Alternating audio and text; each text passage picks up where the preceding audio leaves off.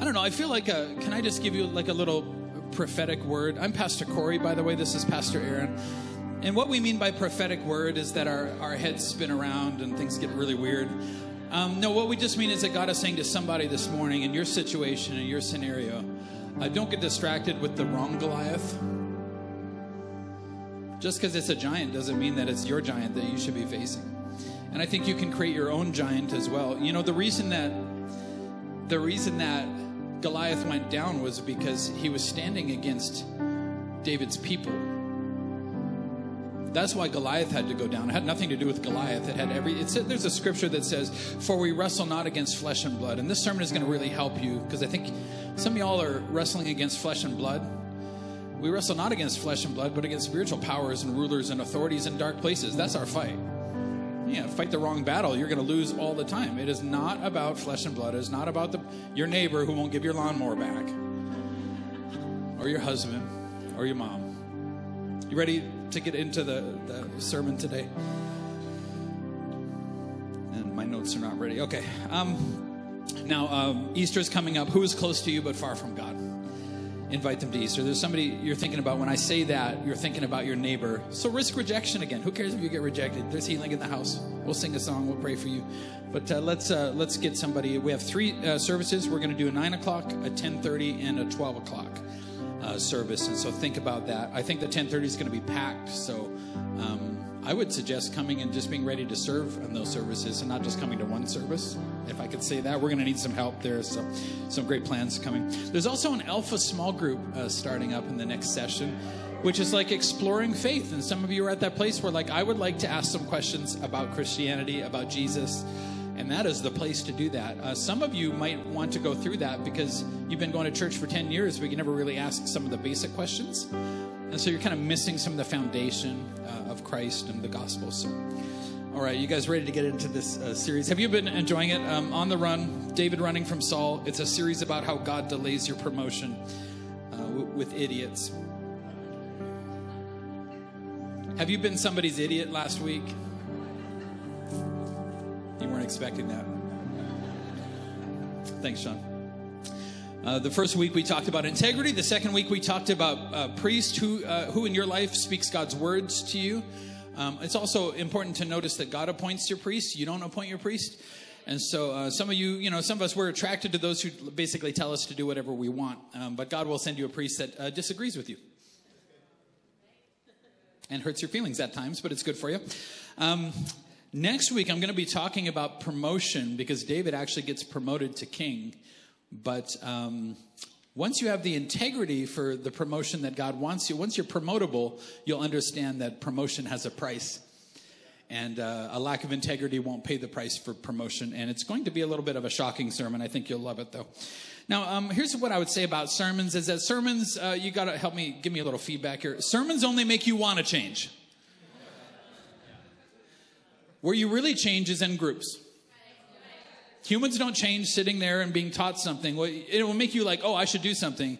You really want to change? Go get prayed for. It's a group. Get in a small group, get in a team. It's a group. That is where we really change. And you're, you're going to need your small group this week. You can, uh, there's a QR code on your chair. You can sign up for a small group right now. You can sign up for a team right now if you want to. And so they will help you contextualize this sermon because I think a lot of people come to church, but then they come back next week feeling as if something has happened when all they've done was walked out and been challenged, but they haven't actually applied it.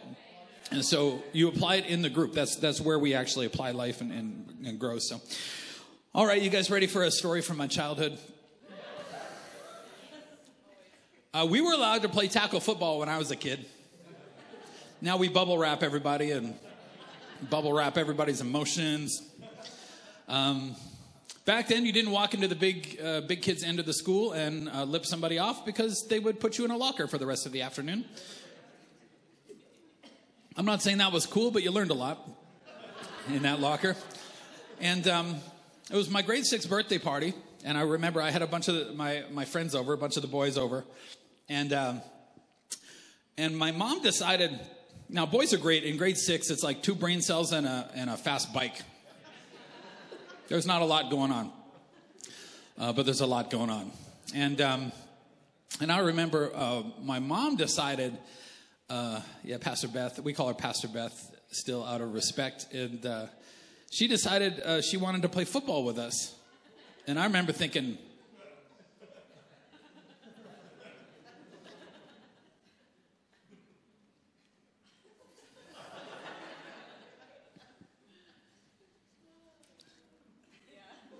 remember thinking that's going to be a bit of a liability, maybe.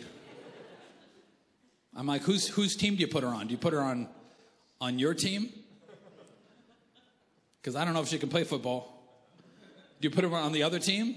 And then what? What do you do when she gets the ball, right? Well, I had a friend named Rodney who um, we saw what he did when she got the ball. She was running up the sideline, and Rodney, Rodney yard sales her right out of the sideline, just boom, right off the field. Glasses flying. My mom's like, I'm like, every other boy on that field is like, Rodney, Rodney.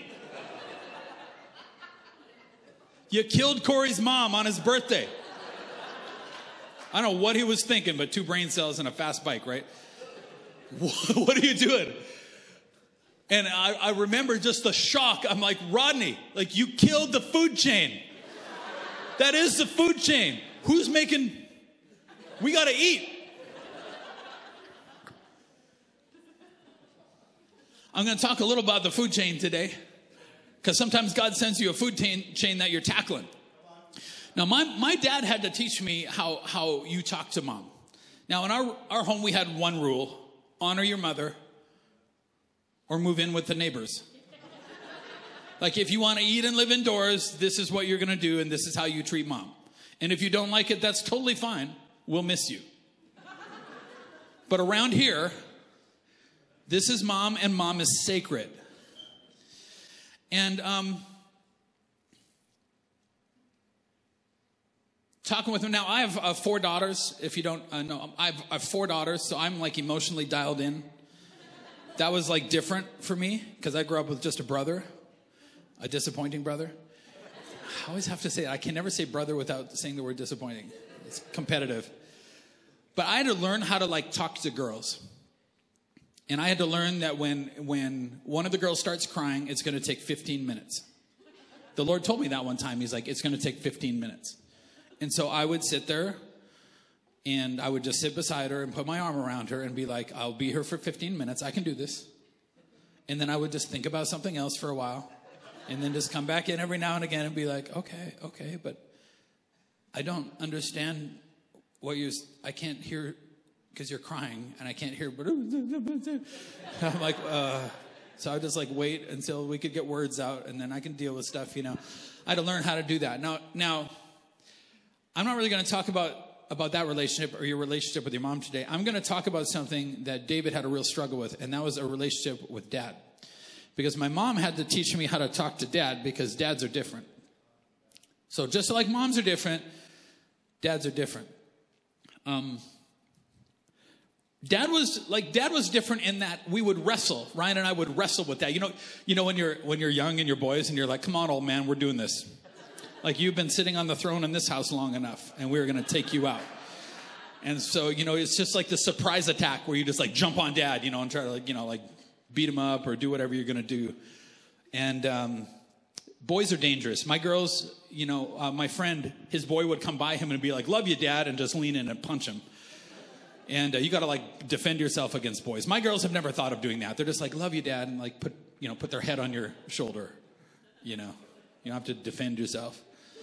But I remember with my dad, if he could get those farmer hands on you, you're done. They would just like like an ant from Lord of the Rings. They just like freeze on you and just tear the stone apart. You know, like ah, my arms. You know, like if he could if he got a hold of you and got a lock on you, you were done. It didn't matter how many of you were on there.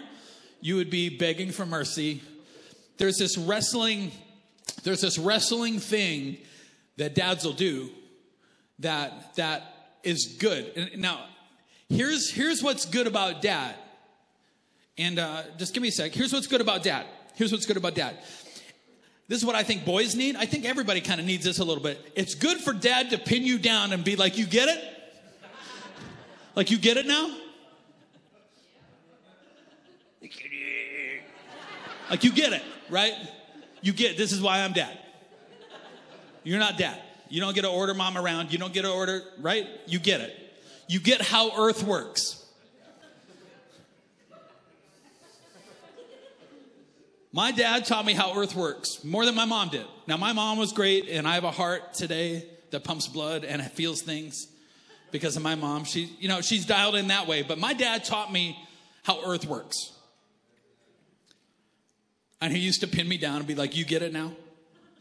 Now, your relationship with dad, with your dad, is the nearest thing that I can think of on earth as a relationship with God, your heavenly father. So in the Trinity, like it's the nearest earthly relationship to that. In the Trinity, the Holy Spirit is kind of like mom, the nurturer. The, Jesus is the son, the Father is the Father. Now, um, what happens if your relationship with dad isn't that great? You know, I was talking with Quinn, and Quinn has said that his relationship with his dad was always fractured. And so he said he had a friend come over one time that his dad used to wrestle with, but he wouldn't wrestle with Quinn. You know what I'm saying? Like that wrestling, that, that striving, that like, hey, let's put the world in order. Hey, let's show you how to. One of my main jobs in my home is to do, because now just hear me out. I think identity comes mainly from the father. I'm not negating mom's role. Without moms, the world will fall apart and everybody would die of starvation. But I think you get your identity from dad more than anybody else on this earth. I think you get it from your father. One of my main jobs in, in my career as a father is to be like, here's what God made you for, here's who you are. So that they don't have to go anyplace else. People are getting it now on the internet. People are getting it from like chat rooms. People are getting it from grade five kids. I don't want my kids in grade five and in, high school to be looking for identity by dating somebody to find their identity. They're, they they ought to know from me who they are. Like, no, this is who you are. You don't. Nobody treats you like that. This is this is what you're worth. This is who you are. This is what God made you to be. Identity. And I got to teach them how Earth works. And I want to teach them something. And I want I want to show you about this. I have to teach them how the ladder works where you are on this ladder when you go to the bank, where you are on this ladder in school. Here's where you are. Here's how you interact with the food chain. If you watch boys on the playground, it's different than girls. Everybody, the girls, like it's just different. I don't know because I've never hung out with girls on the playground. I hung out with the boys. There's a hierarchy everywhere you go on a playground with boys. They're like working it out. Hey, if we're doing this, then that's your job, and this is your job, and here's your place, and here's how. And here's the guy who's like the alpha male who's going to pick the teams. And here's your role in that. And everybody kind of finds their place and shuffles in there. And that's what boys naturally are kind of doing. Is this helping you? I feel like. If you didn't grow up with a dad, you might be missing something today. Now, um, just give me a sec. Um, now, when I married Pastor Aaron, Pastor Aaron didn't have a good relationship with her dad through most of her uh, childhood. Now, her dad's a great guy, like, don't get me wrong, but there would be reg- regrets there. Um, you know, she came back one time, I think, from camp, and her mom had like moved into the city, and all of a sudden, dad wasn't there. You know, and so you're missing you're missing something. And I think looking back now, I was talking with her about this, and looking back now, when we got married, I already knew who I was because my I really got my identity really from God through my father. So I kind of knew who I was. So I didn't need my identity from her, which was a little bit weird for her because, but when, when she married me, maybe she was looking to, for, for me to help her with her identity, which was a little weird for me because I didn't, I didn't understand that she would look to me to identify herself in I, I, didn't understand that burden. I didn't really understand what, what that looked like. Um, I, but I do remember talking to her. I remember one, like, you want to hear about an early argument we had? I was talking with her about this. I remember saying to her one time, just in an argument, like, you, you don't know how to talk to men, do you? I remember saying that, like, who are you talking to? Because this doesn't work for me. I had never seen a coat man talk to in that fashion. I'm like, I feel like you're talking to your sister, maybe, but like that, the way that you're bringing this up doesn't really work for me. Now, how many people know that if you want a relationship with God your Father, you got to talk to God your Father in a certain way because He's not your sister and He's not your teenage friend you can't buy him. You can't, he is the father of the universe. He's not your homeboy. You got to talk in a certain way to God. Now I can, I can feel the tension. Just, just give me a sec. David has a big red button. And his big red button is he doesn't have a good relationship with his dad. He says in the scriptures, even when my father and mother forsake me, you, God, are with me. Can you imagine? Put yourself in David's place. He's got like seven brothers. Samuel, the prophet, says, Jesse, gather all of your sons. I'm coming to your home. David's not even invited. And Samuel goes to, he's like, because the, the boys don't know, but Samuel's like, there's a king in this home. But he goes through all the boys like, this guy looks good, this guy looks good. And God keeps saying, no, no, no. He gets to the end and he's like, Jesse, do you have any other kids? And that other kid might have been you growing up, out in the sheep fields, not invited to the party. It was David. There's thought in commentaries that he might have been an illegitimate child, like the one we don't talk about, the Bruno. we don't talk about Bruno. Like the guy out in the field.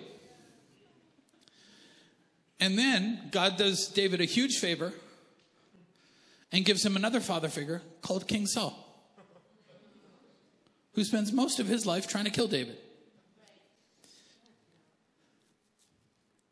God knows that if David gets that throne with a father wound, if he doesn't understand his place on the ladder and if if he doesn't get it right, David's just going to turn into another Saul. Now, there's some, some symbolism here I, want you to get. Promotion with a father wound might turn you into another Saul, too. And God teased David up in very tricky scenarios to do something and to bring healing. But David has a step that he's got to take to be healed. And you're going to have a step to, to take today that you're going to have to do if you want to get the Lord's healing from this. 1 Samuel 15, Saul has just messed up a lot. And Samuel has just told him, God's anointing is lifting off of your life. Samuel the prophet, who appointed and, and like anointed Saul. Samuel the prophet turns to walk away. He says, as Samuel turned to go, Saul tried to hold him back. Saul tried to hold him back. Keep that in mind. You can do that actually with your actions. You can try to hold the prophet back. And tore the hem of his robe. Samuel said to him, The Lord has torn the kingdom of Israel from you today and has given it to someone else, one who is better than you. Can I teach you a little bit today? I'm going to explain the robe here in a minute. Um, I'm going to explain the robe right now. The robe represents the office of the prophet. I'm going to show you uh, in a, in a moment what I think symbolizes that because we don't wear different clothes these days as much, but the robe represented the office of the prophet. As, as, Samuel turned to go, Saul grabbed him with such violence that it tore that cloak. This cloak was not easy to tear. There was a lot of violence that happened here. And so Saul grabs him and tears it because he doesn't recognize the office, because he doesn't understand how to interact up the ladder. Now,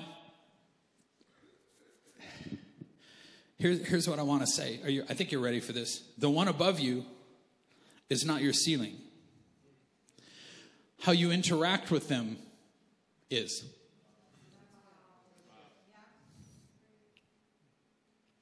Think about your work situation. Think about your family situation right now. There is a ladder. Now, this ladder changes when I go and hang out with different people in different groups. I am not at the top of the ladder in the bank. I don't get to walk in there and order all things according to my will.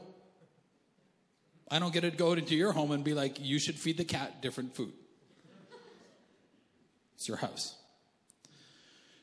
The one above you is not your ceiling. God wants to do some healing in your life because you're always focused on the one above you. Like, well, they won't let me. They won't let me. How you interact with them is. I mean, David has the worst ceiling in the world named Saul, if that's true. But somehow David gets past these tests of like, Saul is not my ceiling, how I interact with Saul is. Now, it will determine how far you go in life, it will determine your promotability if you don't understand this. Now, watch uh, God tee David up. After Saul returned from fighting the Philistines, he was told that David had gone into the wilderness at En Gedi. So Saul chose 3,000 elite troops. Now, David has been collecting men, but he's only collecting like a fraction of it, and they're not soldiers yet. And so Saul chose 3,000 elite troops from all Israel and went to search for David and his men near the rock of the wild goats. When you're insecure and proud, you'll, instead of fighting the Philistines, you'll go and try to fight your own family sometimes, people that God sent to help you. At the place where the road passes some sheepfolds, Saul went into the cave to relieve himself. It was the bathroom cave. David and his men were hiding further back in that very cave. Okay. So that just happened. Now, this is a little weird for me. Can you just set this up as if this actually happened? Because it did. So, Saul's like, I really have to go to the bathroom. And he makes 3,000 elite warriors wait for him. Because Saul is one of those guys that's like, don't watch me go to the bathroom. Anybody got a kid who's like, don't look at me? You're like, I've seen you naked before. Don't look at me. Saul goes back into the bathroom of this cave, and David and all his men are hiding further back in the bathroom cave. Right? So this is weird. Um, I don't know if, if the bathroom to Saul was like a destination. Some of you, it's a destination. You take your phone in there with you. You're like, I need to, I need to connect with some people when I'm going to the bathroom. Some of you are like listening to music. Some of you are like to me, I leave it on the counter because I don't love the bathroom. I don't. It's not a destination to me. I, I don't enjoy going to the bathroom. I just want to be out of the bathroom and get on with my life. Okay, so some of y'all like, that is my husband, 100%. You got to get out of the bathroom. Free up the bathroom, guys. Now, Now's your opportunity, David's men whispered to him. So we're going to have a lot of whisper conversations today. It's going to get a little weird, but like, now's your opportunity. Uh, David's men whispered to him, Today the Lord is telling you, I will certainly put your enemy into your power to do with as you please, um, as you wish. Now, everybody underneath you thinks that they know who you ought to kill at work. But um, but this is like this is like whispering. And so this is like my mom whispering in a restaurant like, "Richard." My mom always thought that she whisper whispered, but she didn't really. "Richard." And I'd be sitting there like, "Oh no." "Richard, do you like that lady's hair?" And dad dad would normally clueless would be like, "What?" That lady's hair. Do you like that lady's hair? Should I do my hair like that? And he'd be like, I don't know. Um, and so this is like not you know, subtle whispering. This is Pastor Beth whispering. And so David creeps forward. Now, this is awkward because Saul is going to the bathroom. He creeps forward and cut off a piece of the hem of Saul's robe. 3,000 guys are outside, and Saul is having his moment in the bathroom. Everybody stopped, like, what do we stop for? How, like, how long is he going to do this? I didn't like stopping the car for four girls in it for the bathroom. 3,000 guys are not moving. But then he said he crept forward and cut off a piece of the hem of Saul's robe. But then Saul's, David's conscience began to bother him because he had cut Saul's robe. Watch his interaction. Watch his interaction. Now, listen. Right now, God wants to be your father and he wants to wrestle you down and be like, Do you get it? I need to change your mind about how you think something works. Would you let God wrestle you down? Just let him wrestle you down a little bit and be like, hey, you get it? This is how earth works. I'm going to show you something that will make you promotable. See, Saul didn't deserve respect, but that robe deserved honor because it's still the robe of a king. The prophet appointed the king, the priest anointed the king. Saul, David can't remove the king. How David interacts with Saul's robe is going to determine how people interact when David's wearing that robe. Because honor is not about the other person, it's about you. And you reap what you sow. You want to be promotable? You got to learn about honor. You got to get wrestled down today so God can be like, You get it now? Do you get it? The playground today, society? No. Let me show you a better way. What could we compare the robe to today? I'm just taking a break here. This is a teaching moment. What can we compare the robe to today? Because we don't wear different clothes. You know what I'm saying? Not, not really. I think the robe today is most, uh, the significant part of it, the robe today, I think, is titles. When I raised my kids, I, I was kind of Old Testament about it. I'm like, no, it's not it's not Sean, it's Mr. Gibson. You know what I'm saying? No, it's Mr. It's Mrs. It's not your teacher's first name. It's not Aaron. It's mom. It's not Richard, is grandpa. You feel me? It's not.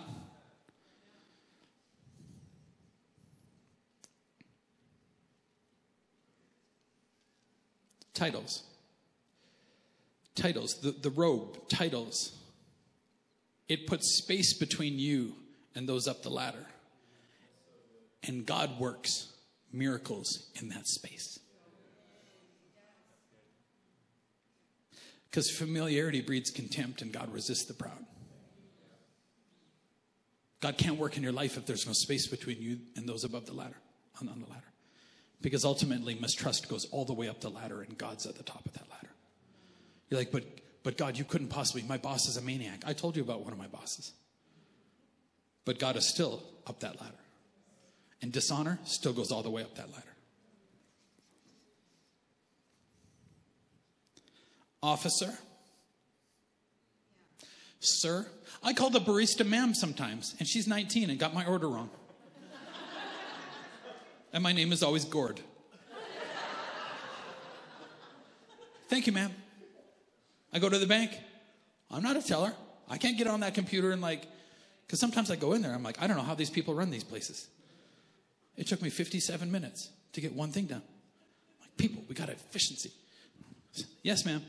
Why? Because I'm not allowed to go on the computer and be like, transfer funds.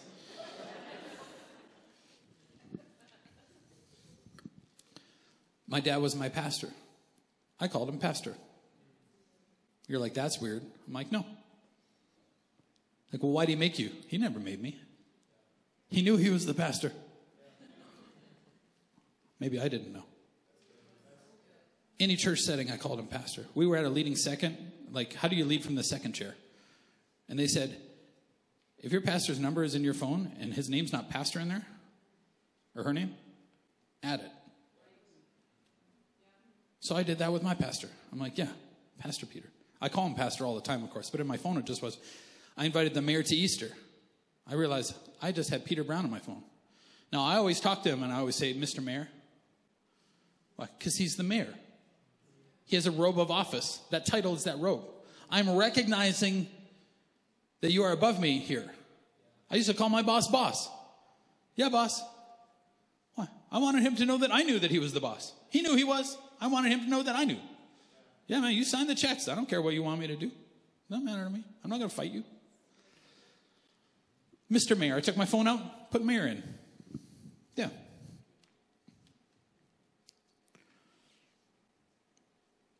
They can't keep you from your destiny. Only your interaction with them can. It can only tear your robe of office one day. Because God is going to call you to a place of influence. And He wants to make sure you get there with a robe that covers you. But if you won't cover those above you, how can He cover you? David said to his men, The Lord forbid. It's just whispering conversation. Conversation. The Lord forbid that I should do this to my Lord the King.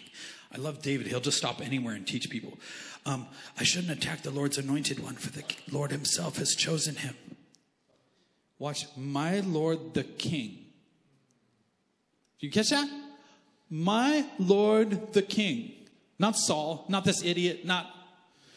I'll bet you Saul didn't call Samuel prophet Samuel. Watch it when he talked to the high priest. Listen to me, you son of ah- Ahitub. You son of. Saul didn't get it. Saul didn't put the space there so God could heal him so that he could wear that robe well. And David cuts his robe, and then his heart smites him because he's like, No, ah. I mean, it's better than touching him, but that robe was on his person, and I shouldn't have touched that. Ooh. Now, some of y'all, your conscience is so messed up that it would, it would bother you if you didn't take the shot.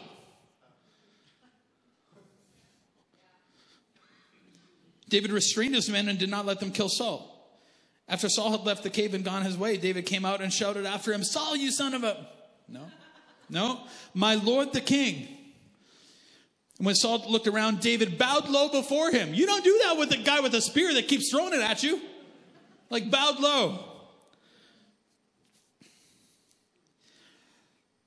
Then he shouted to Saul, Why do you listen to the people? Watch this, watch this. He's not going after his person. Why do you listen to the people? He's giving him the benefit of the doubt. Somebody must be whispering these crazy things to you. I'm not going to say that you're crazy. He knows that he is. He's like, Why do you listen to people that say that I'm trying to get you? This very day you can see that it isn't true. The Lord placed you at my mercy back there in the cave. The Lord set you up and set me up to see what I would do. Some of my men told me to kill you because you didn't use the bathroom spray, but I spared you. That's what it's there for. Use the dang spray. Think about the next person. For I said, I will never harm my Lord the King. Listen, listen, don't miss this. I will never harm my Lord the King. He is the Lord's anointed one. Right here. Because I'm going to make a statement at the end. You're going to see the very last verse that I preach because I'm going to go through another story. And you're not going to like it but you need to start liking this. I will never harm my Lord the King. He just showed Saul all of his cards. My only option, if we face each other, is I'm going to run. I'm not going to fight you. You have a strong personality, you a scrapper. I'm a scrapper. I love a good fight. Not this one. Not this one. I'm never going to harm you. You can punch me, I'm not going to punch back. Oh, you, you thought only weak people were Christians. Maybe the strongest people are.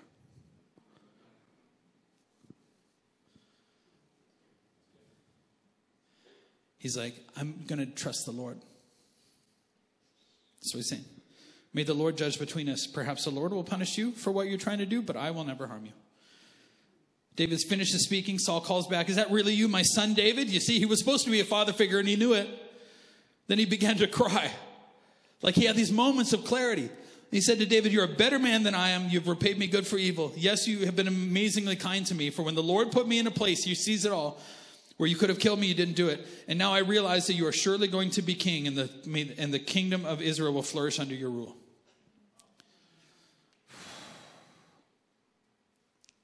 And two chapters later,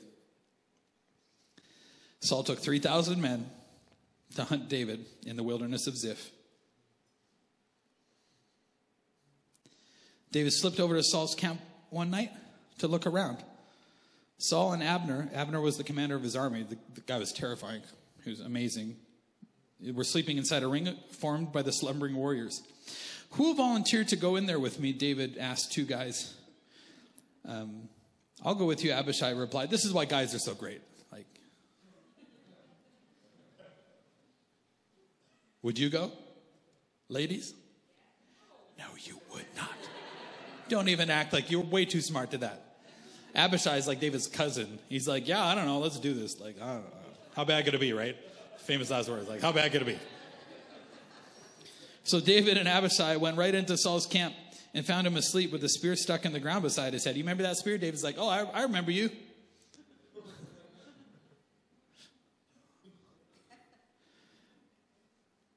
Abner, Abner, and the soldiers were lying asleep around him. God, watch this, Abishai. God has surely handed your enemy over to you this time. Abishai whispered to David, Let me pin him to the ground with one thrust of the spear. Like I won't miss. I'm better than Saul is at this. I can, I can hit a sleeping guy on the ground. This is a whispering conversation that is happening with 3,000 bodyguards, elite warriors around you. Two brain cells and a fast bike, guys.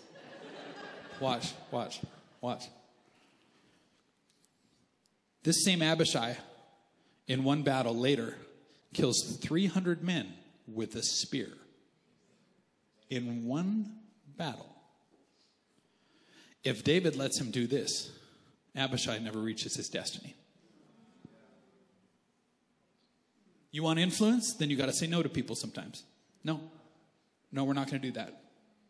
There's something else going on here that you don't. Watch this. Watch this. David stops for a very long whispered teaching moment. And if anybody wakes up, they're dead. No, David said, don't kill him He gets his Bible out. For who can remain innocent after attacking the Lord's anointed one? Surely the Lord will strike Saul someday, or he'll die of old age or in battle. The Lord forbid that I should kill the one he has anointed, but take his spear and that jug of water beside his head, and let's get out of here.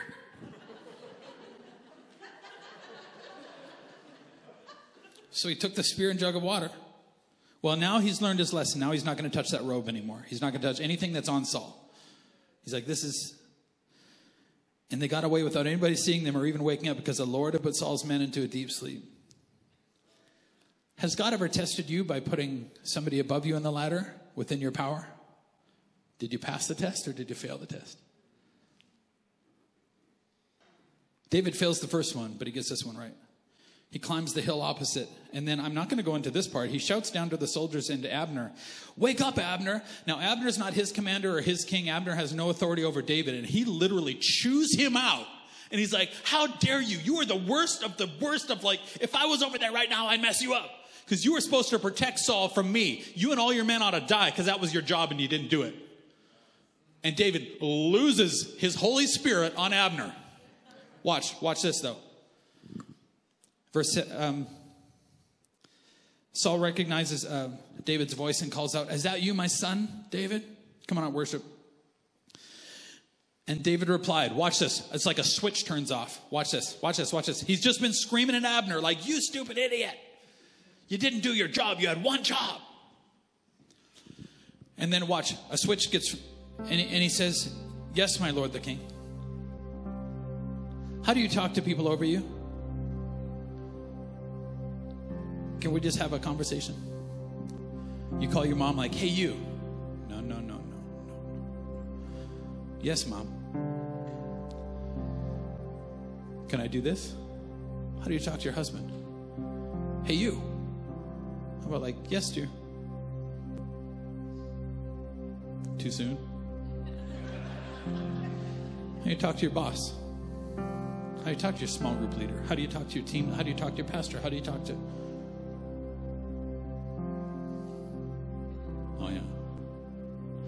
How do you talk about the Prime Minister, Alberta?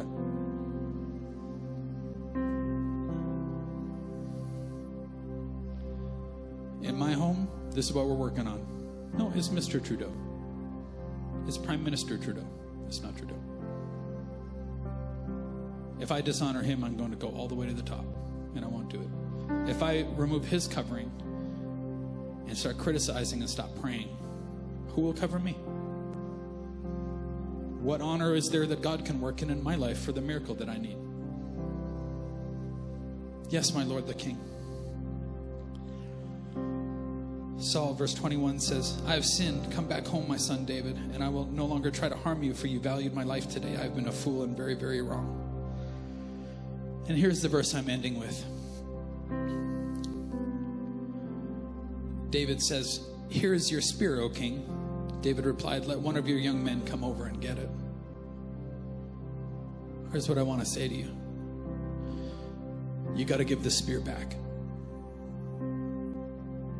But, Pastor, you don't under, you're not facing that. And David gave the spear back.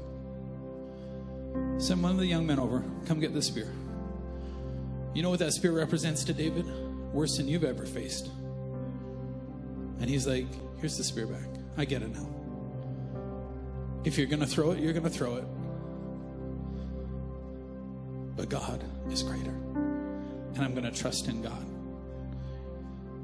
Because if you keep that spirit, you'll use it against people.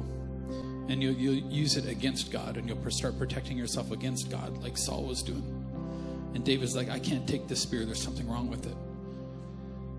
I'm going to send it back to you. And if you use it to hurt me, then you use it to hurt me. But God is still on the throne, and I'll still be okay. What does that represent for you today?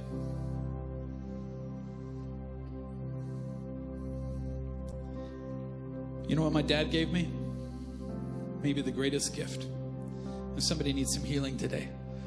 My dad taught me something. I don't think people above me in the food chain can take anything from me unless God allows them to.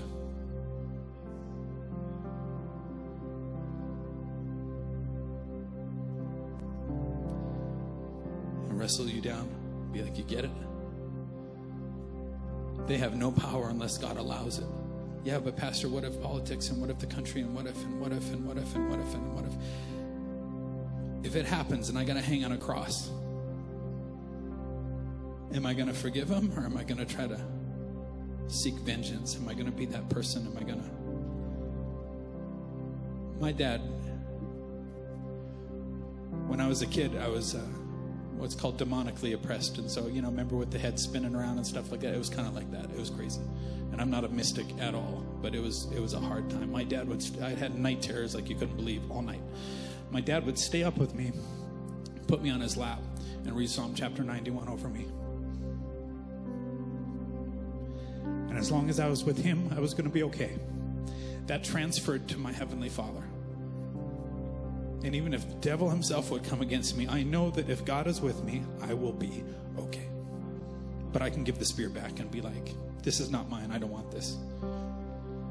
Do whatever you're going to do, but God is my God, and I'm going to be okay. Father, we pray that the Lord would show us that that spear cuts off the branch that we sit on. And I pray that the Lord would open up a space for miracles today. In Jesus' name, amen.